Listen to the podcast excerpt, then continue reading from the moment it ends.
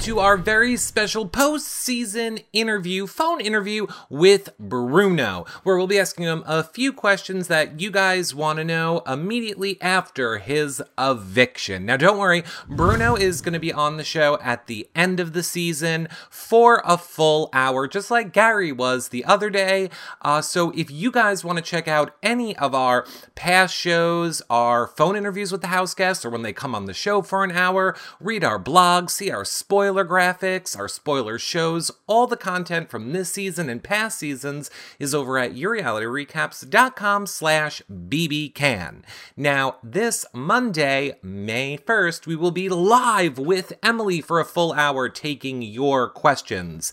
If you guys want to watch live, participate in the show, then become a fan over at yourrealityrecaps.com slash YouNow. It's totally free to become a fan.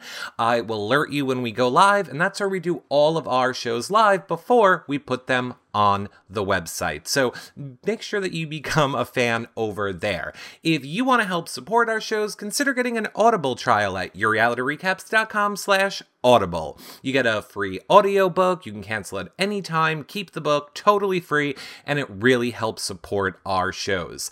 Lastly, the two best ways to help support us, especially if you want to get us to the Big Brother backyard for finale and doing backyard interviews, you can become a patron at yourrealityrecaps.com slash patron. Patrons get access to the patron only Facebook group, prize giveaways, shows just for patrons each week, your questions asked to the reality stars, and like I said, it really helps support our shows. Or if you just want to do a one-time donation, you can do that over at yourrealityrecaps.com slash PayPal. But now we need to see what Bruno's up to. Hey Eric, how's it going, buddy? It's going great. Um, first question: uh, Whose gameplay surprised you the most out of the new players and the returning players this season? Yeah, you know, there's actually a couple answers to that. The new players, I would say William. William's a very good player. He seemed very low key at first, but you know, he's won a couple vetoes, he's won a HOH, he's a competitor. This guy has shown that he can play and he can compete. Uh, great player, uh, for sure. On the new, on the vets, uh, Cassandra's gameplay actually definitely surprised me. Just she came out way too hard, way too fast in the beginning. Uh, just not trusting people.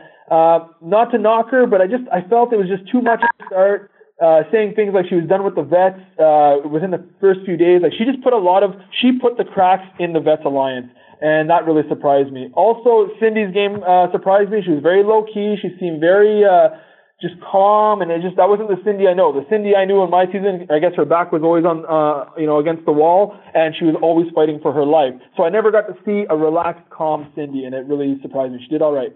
So, a lot of people want to know why you threw the HOH to Dillon that week and why you didn't um, include Cindy in your deal. What do you want to say about it? You know, we made a deal standing there that uh, Dillon would put up Ika and Dimitri. That was the deal we made. And uh, you know what? I felt like that would have been the last HOH I could throw and get away with because the numbers are starting to get low, and you'd have to I'd have to show my cards if I would have won that one. So I felt like that was the last HOH that I could throw and get away with it. So I really didn't want to win it. Uh, I wanted someone else to win it that was going for the same targets as I was going for. He told me that was the deal. It was Ika and Dimitri. He just went back on his word, and uh, you know Cindy uh, got the bad end of that one. So let me ask you, Bruno, uh, what do you think of Karen's game? You know, listen, here's the thing. I think Karen's playing a good game. Like, people don't understand that not being a target is what you're trying to do in this game. She's not being a target. Yes, she's being carried to the end, but that's what you want. You want to be carried to the end. You don't want to have to win anything. Uh, you know, you want to seem weaker. Uh, hey, it's a great strategy. The the point of the game is to get to the end, and she's getting carried all the way to the end. I think it's a great strategy. I have nothing against it. Do you think that getting rid of so many vets early on hurt your long term game? Well, here's the thing. I think uh, like getting rid of the vets in Dallas, Cass, and Gary. No, I think that helped my game absolutely because they weren't on my side. They were not with me, and, and I knew that. So getting rid of them wasn't the problem. It's when the rest started going, like Neda, Cindy, not good for my game. That was when the problem started. Um, you know, because if we still had Neda and Cindy, we had the numbers to at least do things. We had good players to uh, win some comps and make some moves. Uh, but the first three, uh, no, I, I think they were a detriment to my game. If anything, they were working against me, and uh, I couldn't have that. So uh, that made no difference to me that they left. Right. All right. Uh, last question. What do you think is the biggest difference on how you played the game the first time versus this time?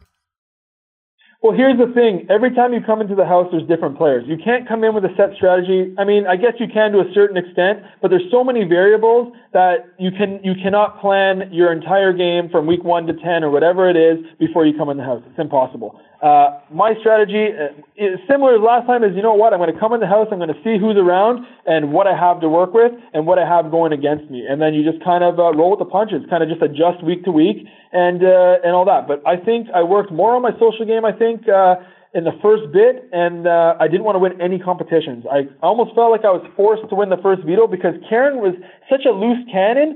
I legitimately didn't know if I would have been the replacement or not. I felt I had to win that veto. That's that's how scary week one was and how fast the game worked. I legitimately felt I had to win that veto. Maybe I didn't, but that's how I felt inside.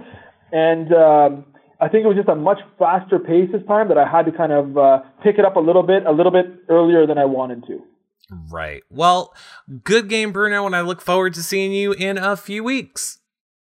Awesome, man. I appreciate it, and thank you very much. Can't wait to see you. Bye bye. Well, that about wraps up our interview with Bruno. Don't forget, you can check out all of our past content over at yourrealityrecaps.com slash bbcan. We will be live with Emily on Monday, the 1st of May over on YouNow, yourrealityrecaps.com slash YouNow if you want to watch it live at 7 p.m. Eastern. Otherwise, it'll be on the website after. And if you want exclusive content, uh, access to the patron only Facebook group, shows just for you guys, all the good stuff we can't talk about. Uh, it's over in our patron group at yourrealityrecaps.com slash patron, or you can make a one-time donation at yourrealityrecaps.com slash PayPal. And of course, make sure you guys tune in to Big Brother Canada every Monday, Wednesday, and Thursday at 8 p.m. and 9 p.m. Eastern. Until our next show, I'll see you guys later. Bye for now, everybody. Bye.